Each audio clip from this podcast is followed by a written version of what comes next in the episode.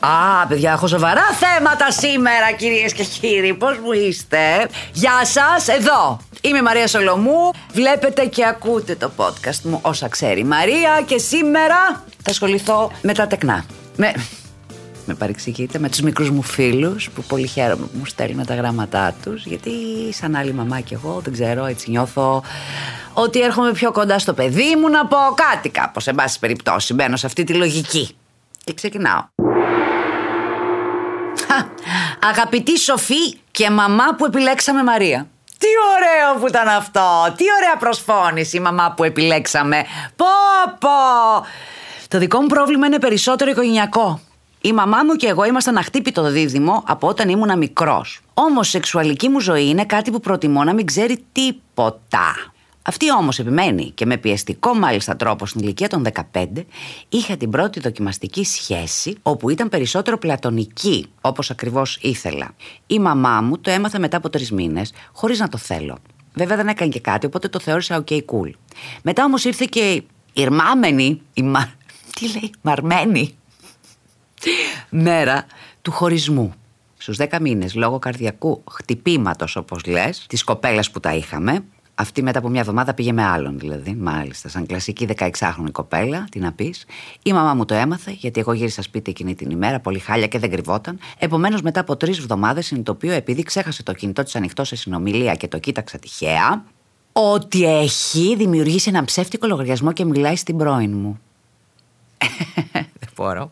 Εννοείται ότι εγώ όταν το έμαθα έγινε της μπιπ και μαλώσαμε και μου είπε ότι το έκανε για το καλό μου και για να την πείσει να γυρίσει πίσω. Στη συνέχεια, μετά από πολλά παρακάλια δικά μου, το έκλεισε και ερχόμαστε στο σήμερα, όπου εγώ έχω κλειστεί στον εαυτό μου υπερβολικά, χωρίς να το ελέγχω και την ενοχλεί τη μαμά μου αυτό και δεν μπορώ να το διαχειριστώ. Θα ήθελα μια συμβουλή από μια μαμά, όπως ξέρω ότι είσαι, γιατί νιώθω ότι έχω χάσει ένα σημαντικό άτομο από τη ζωή μου, συναισθηματικά και με κατηγορούν και γι' αυτό κιόλας. Σε ευχαριστώ αν διάβασα το γράμμα και συγγνώμη αν πολυλόγησα. Για να φύγει ο χρόνος Σοκ δέος. 15 είχες τη σχέση σου, άρα τώρα είσαι 16 να υπολογίσω εγώ. Έχει περάσει κάποιος χρόνος. Λοιπόν, πολύ ωραία. Τι ωραία όταν τα παιδιά έχουν καλές σχέσεις με τους γονείς και τις μαμάδε. Αγόρι, ταυτίζομαι με αυτό. Έχω κι εγώ ένα αγόρι και θα ήθελα πάρα πολύ να μου τα λέει όλα που δεν μου τα λέει. Εσύ όμως, ως καλό παιδί και η μαμά σου ως πολύ ωραίος τύπος, τα λέτε όλοι και είστε φοβερό δίδυμο. Πρόσεξε τώρα. Είναι πολύ συγκεκριμένο όπως μου το λες. Ήμασταν αχτύπητο δίδυμο από όταν ήμουν μικρός. Γιατί; Εκεί είναι τα χτύπητα δίδυμα. Όταν είσαι μικρός. Γιατί μεγαλώνοντας δεν μπορείς να είσαι 100% αχτύπητο δίδυμο. Δεν γίνεται από ένα σημείο να τα ξέρει όλα η μαμά και μετά. Πρέπει να υπάρχει μια σοβαρή επιλογή πραγμάτων. Δηλαδή, οι μανάδες, εμείς γενικότερα, είμαστε λίγο στο σκοτάδι όσον αφορά τα παιδιά στην εφηβεία. Κανένας έφηβος ποτέ δεν πήγε να τα ξεράσει όλα στη μάνα του. Και τα καλά και τα άσχημα. Δεν εννοώ ότι να κάνει, ας πούμε, την αλητία. Εννοώ και στο καλό, ότι βρέθηκα με δύο φίλους και κάναμε ένα ποδήλατο. Δεν θα το πει, θα πήγα βόλτα.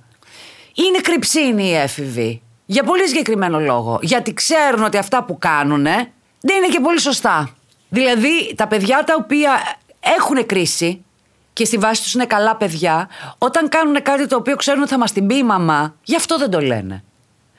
Τώρα, τα ερωτικά σου λες τα κρύβε. Και είναι πολύ λογικό να τα κρύβεις τα ερωτικά. Απ' τη μία. Απ' την άλλη να ρωτήσω γιατί; Γιατί τη το κρύψε από τη στιγμή που σας ήταν το δίδυμο και τα πηγαίνετε τόσο καλά και δεν έχεις κανένα πρόβλημα και δεν τη το Ένα ερώτημα. Γιατί είναι από αυτά τα κομμάτια που θες να κρατήσεις για τον εαυτό σου; Ντρεπόσουνα, φοβόσουνα την κουβέντα που θα επακολουθήσει; Γιατί μπορούν οι μαμάδες να κάνουν πολύ σοβαρή κουβέντα με τους γιους για τα ερωτικά, θέλω να πω. Πολύ πιο σοβαρή από ό,τι μπορούν να κάνουν οι πατεράδες. Γιατί πάντα λέμε ρώτα τον πατέρα σου. Όχι. Ειδικά για τα ερωτικά θέματα, ρώτα τη μάνα σου.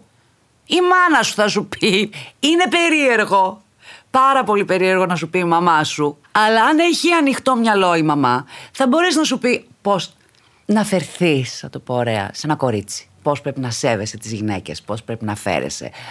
Και όλα τα παρελκόμενα, εν πάση περιπτώσει, αν υπάρχει ανοιχτό κεφάλι και μπορεί να συζητήσει. Πάμε παρακάτω. Έλα να μην ξέρει τίποτα για τα σεξουαλικά σου. Το μάθε όμως η μαμά. Και προφανώς ήταν σωστό το αίσθηκτό σου που δεν της το πες, γιατί όταν η μαμά είδε το αγοράκι της συναχωρημένο, την έπιασε φρίκουλο. Το καταλαβαίνω επίσης, γιατί αν δω εγώ το παιδί μου στεναχωρημένο από ερωτικό, Νομίζω ότι εκείνη την ώρα θα πάθω ένα και θα αρχίσει να καίγεται αυτό μέσα μου εδώ. Γιατί θα ανησυχ... δεν θέλω, δεν θα ανησυχήσω, θα συμβούνε. Θα φάτε χιλόπιτες, θα φάτε απορρίψεις, θα γίνει χαμός.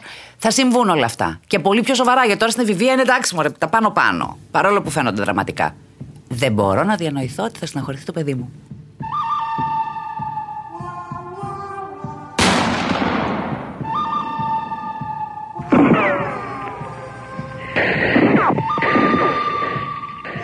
Never mind the gun smoke.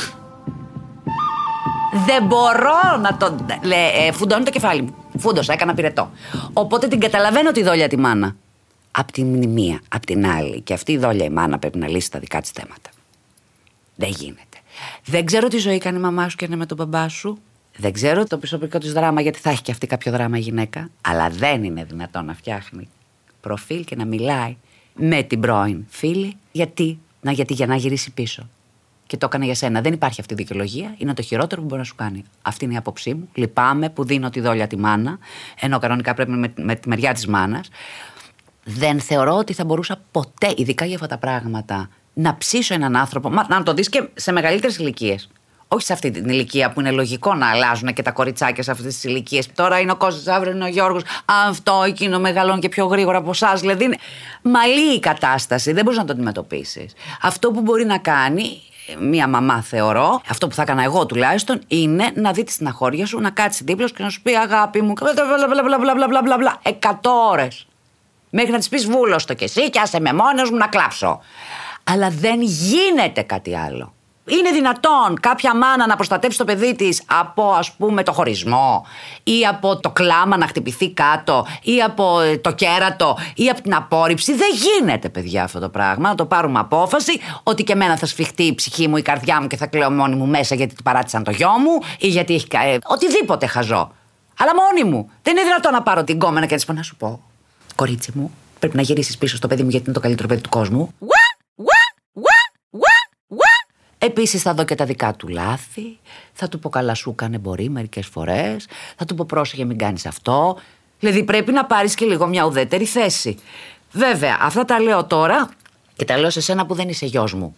Θεωρώ ότι θα τα κάνω και με το παιδί μου. Λοιπόν, αυτό τώρα της μαμάς, παρόλο που το κατακρίνω πάρα πολύ, απ' την άλλη καταλαβαίνω τον πόνο της και καταλαβαίνω τη διάθεση ότι το έκανε για καλό. Καμία μάνα δεν κάνει κάτι για κακό. Αλλά πρέπει κάπου να βάλεις τα όρια σου. Τώρα εσύ έχεις απογοξενωθεί και λιγάκι αυτό δεν σ' αρέσει. Αυτό θα είναι τώρα.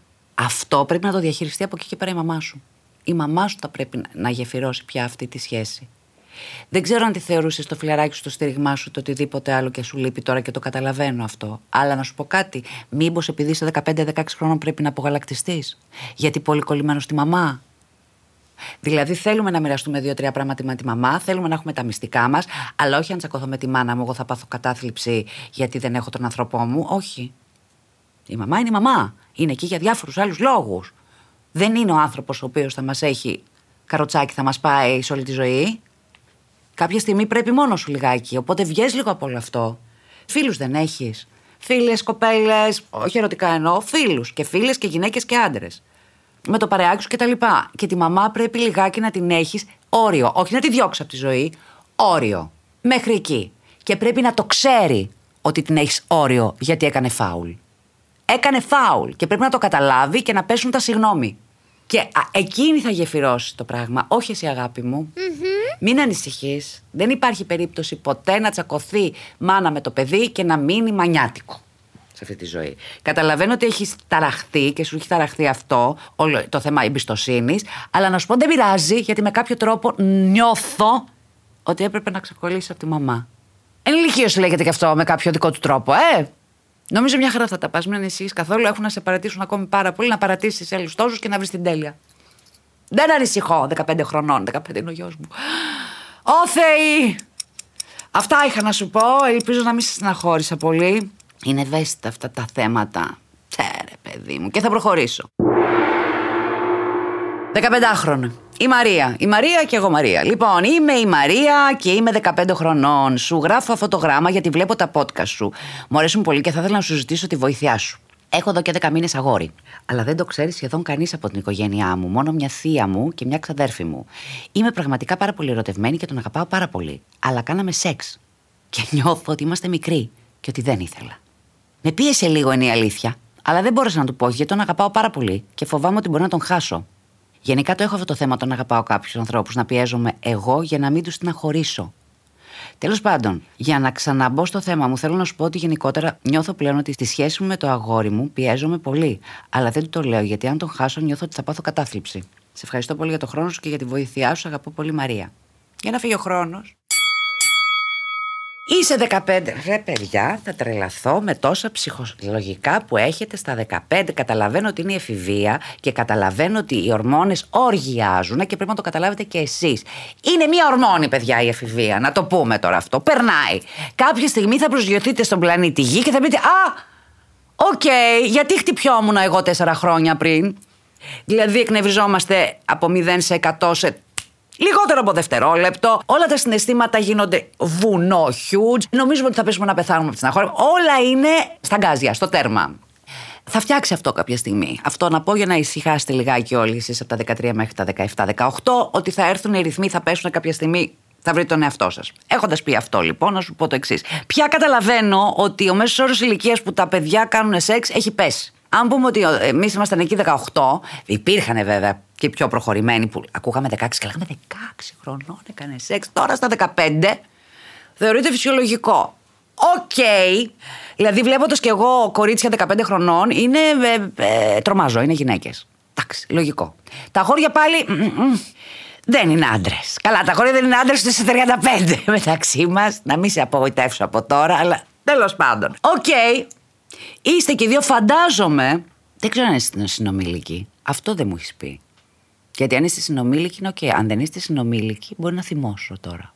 Δηλαδή, αν είναι 17, δεν μ' αρέσει το γράμμα. Αν είναι. Καλά, πάνω από 17 δεν το συζητώ. Αλλά είναι συνομήλικοι, εντάξει. Οπότε δεν ξέρω τι απάντηση θα σου δώσω. Θα σου πω το εξής. Σε καμία περίπτωση. Και ο Μπρατ Πιτ να κατέβαινε. Που εσένα δεν σου λέει τίποτα ο Μπρατ Πιτ, για μένα το λέω τώρα προσωπικά. Ποιος να κατέβαινε. Δεν ξέρω ποιον. Σας αρέσει τώρα. Ο Μέντε, πώς τον λένε αυτόν. Δεν ξέρω ποιον να πω. Δεν θα έκανα ποτέ κάτι που δεν το ήθελα εγώ. Ό,τι είναι αυτό. Από το να πάω να φάω παγωτό μέχρι να κάνω σεξ. Από τη στιγμή που εγώ δεν θέλω φουλ, θα το κάνω γιατί, για να είμαι αρεστή στον άλλον. Oh, no. Δεν πρόκειται να πιεστώ για τίποτα, για κανέναν άνθρωπο. Γιατί να πιεστώ, να κάνω κάτι που μου ζητάει ο άλλος για ποιο λόγο; Ωραία, και δεν το κάνω. Τι θα γίνει, Θα μου κρατήσει μούτρα; Είναι βλάκας, αν μου κρατήσει μούτρα. Άμα δεν θέλω, ρε φίλε. Δηλαδή, τι, κάνω μια χάρη; Χάρη σε τι, στο σώμα μου, στη διάθεσή μου; Και OK, okay, πιέζομαι να κάνω κάτι επειδή το θέλει αυτός, γιατί τον αγαπάω πάρα πολύ. Και αν δεν το κάνω, τι θα συμβεί, θα τον χάσω. Και τι θα πάθω άμα τον χάσω, πεθάνω. Και εδώ έρχεται η ορμόνη. Και λέει, Γεια σας. Είμαι ορμόνη, δεν θα πεθάνετε. Θα περάσω κι εγώ από τη ζωή αυτή και θα ξανάρθω πιο αργά. Στην εγκυμοσύνη. Να σας θυμίσω τι ωραία που ήμασταν. Δεν θα συμβεί τίποτα. Κανείς δεν πέθανε από έρωτα. Αυτό να το λύσουμε, να το πούμε, σας παρακαλώ πάρα πολύ. Νομίζουμε ότι θα πεθάνουμε, νομίζουμε ότι τελειώνει η ζωή. Μπορώ να θυμηθώ στα 13 με 17 ένα τεράστιο έρωτα που νόμιζα πραγματικά ότι πέθαινα γιατί δεν με ήθελε. Αλλά κλάμα που δεν θυμάμαι να έχω ξανακλάψει. Έχω ξανακλάψει τόσο πολύ; Δεν ξέρω. Δεν ξέρω, νόμιζα ότι θα πεθάνω. Μόνη μου, όλο, δράμα, ιστορίες. Λοιπόν, δεν πέθανα. Σιγά, σιγά μην πεθάνουμε. Για κανέναν. Ούτε καν για τον Brad Pitt, που εντάξει, έχω μια ιδιαίτερη συμπάθεια. Όχι, δεν είσαι αναγκασμένη και μην βάζεις τον εαυτό σου σε αυτή τη φάση ότι πρέπει να το κάνω για να μην.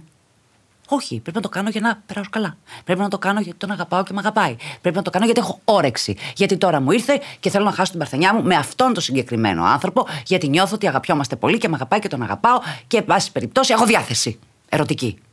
1500 πράγματα θετικά. Εδώ μου λες μόνο τα αρνητικά. Και αν πω ότι το αγόρι είναι 15 χρονών και είναι πάνω σε όλη αυτή τη φάση αμπλαούμπλικο και τα μάθατε όλα μαζί και περάσατε, δεν ξέρατε πώς και τι, πώς γίνεται, πού το βάζω, πού το βγάνω, πώς το αυτό, αυτό έχει και μια πλάκα και θα το ανακαλύψετε μαζί όλο το πράγμα.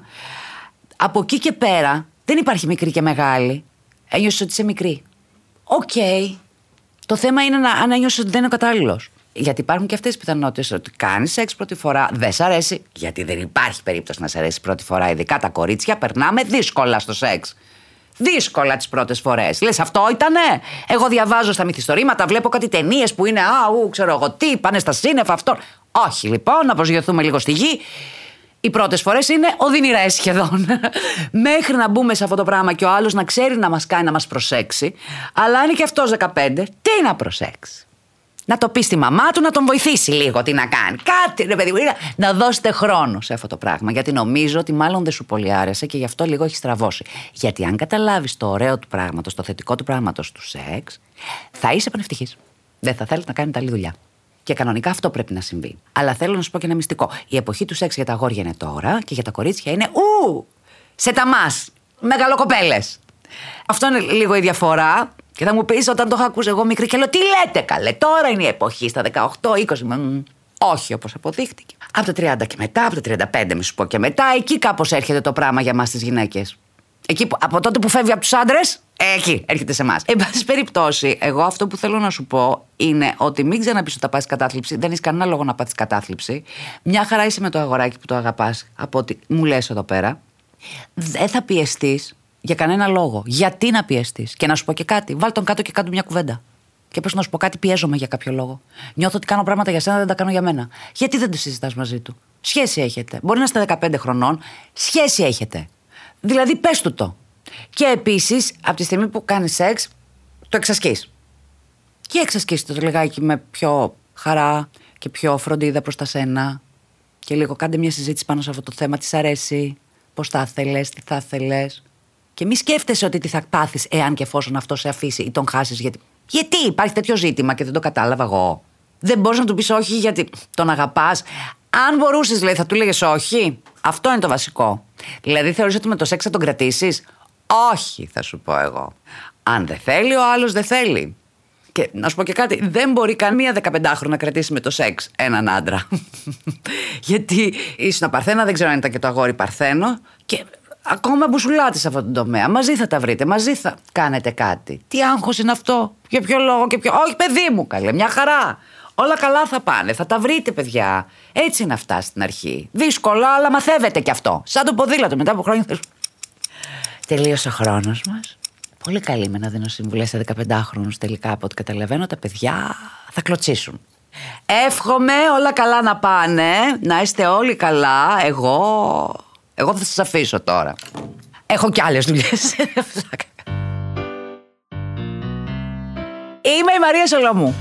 Είδατε το podcast μου όσα ξέρει η Μαρία και ακούσατε επίσης. Γιατί άμα δεν με γουστάρετε, μπορείτε μόνο να με ακούτε γιατί η φωνή μου είναι τέλεια. Τώρα, η εμφάνιση μου. Εντάξει, δεν μπορώ να πω ότι αρέσω σε όλους, αλλά μπορώ να καλυτερεύσω πάρα πολλά. Μπορώ να κάνω διάφορα για να μ' αντέξετε. Θα τα ξαναπούμε την άλλη εβδομάδα. Να σταματήσω τις βλακίες να μιλήσω λίγο σοβαρά. Στείλτε μου τα γράμματά σας στο maria.solomou.gr και στο Instagram. Μαρία Σολομού κάτω παύλα official. Αυτά είχα να πω. Πολύ σοβαρή ξαφνικά η Βίκη Φλέσσα. Τι εκπομπή κάνω. Ε, καληνύ... καληνύχτα. Καθόλου. Au revoir.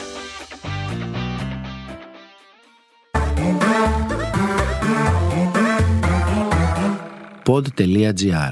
Το καλό να ακούγεται.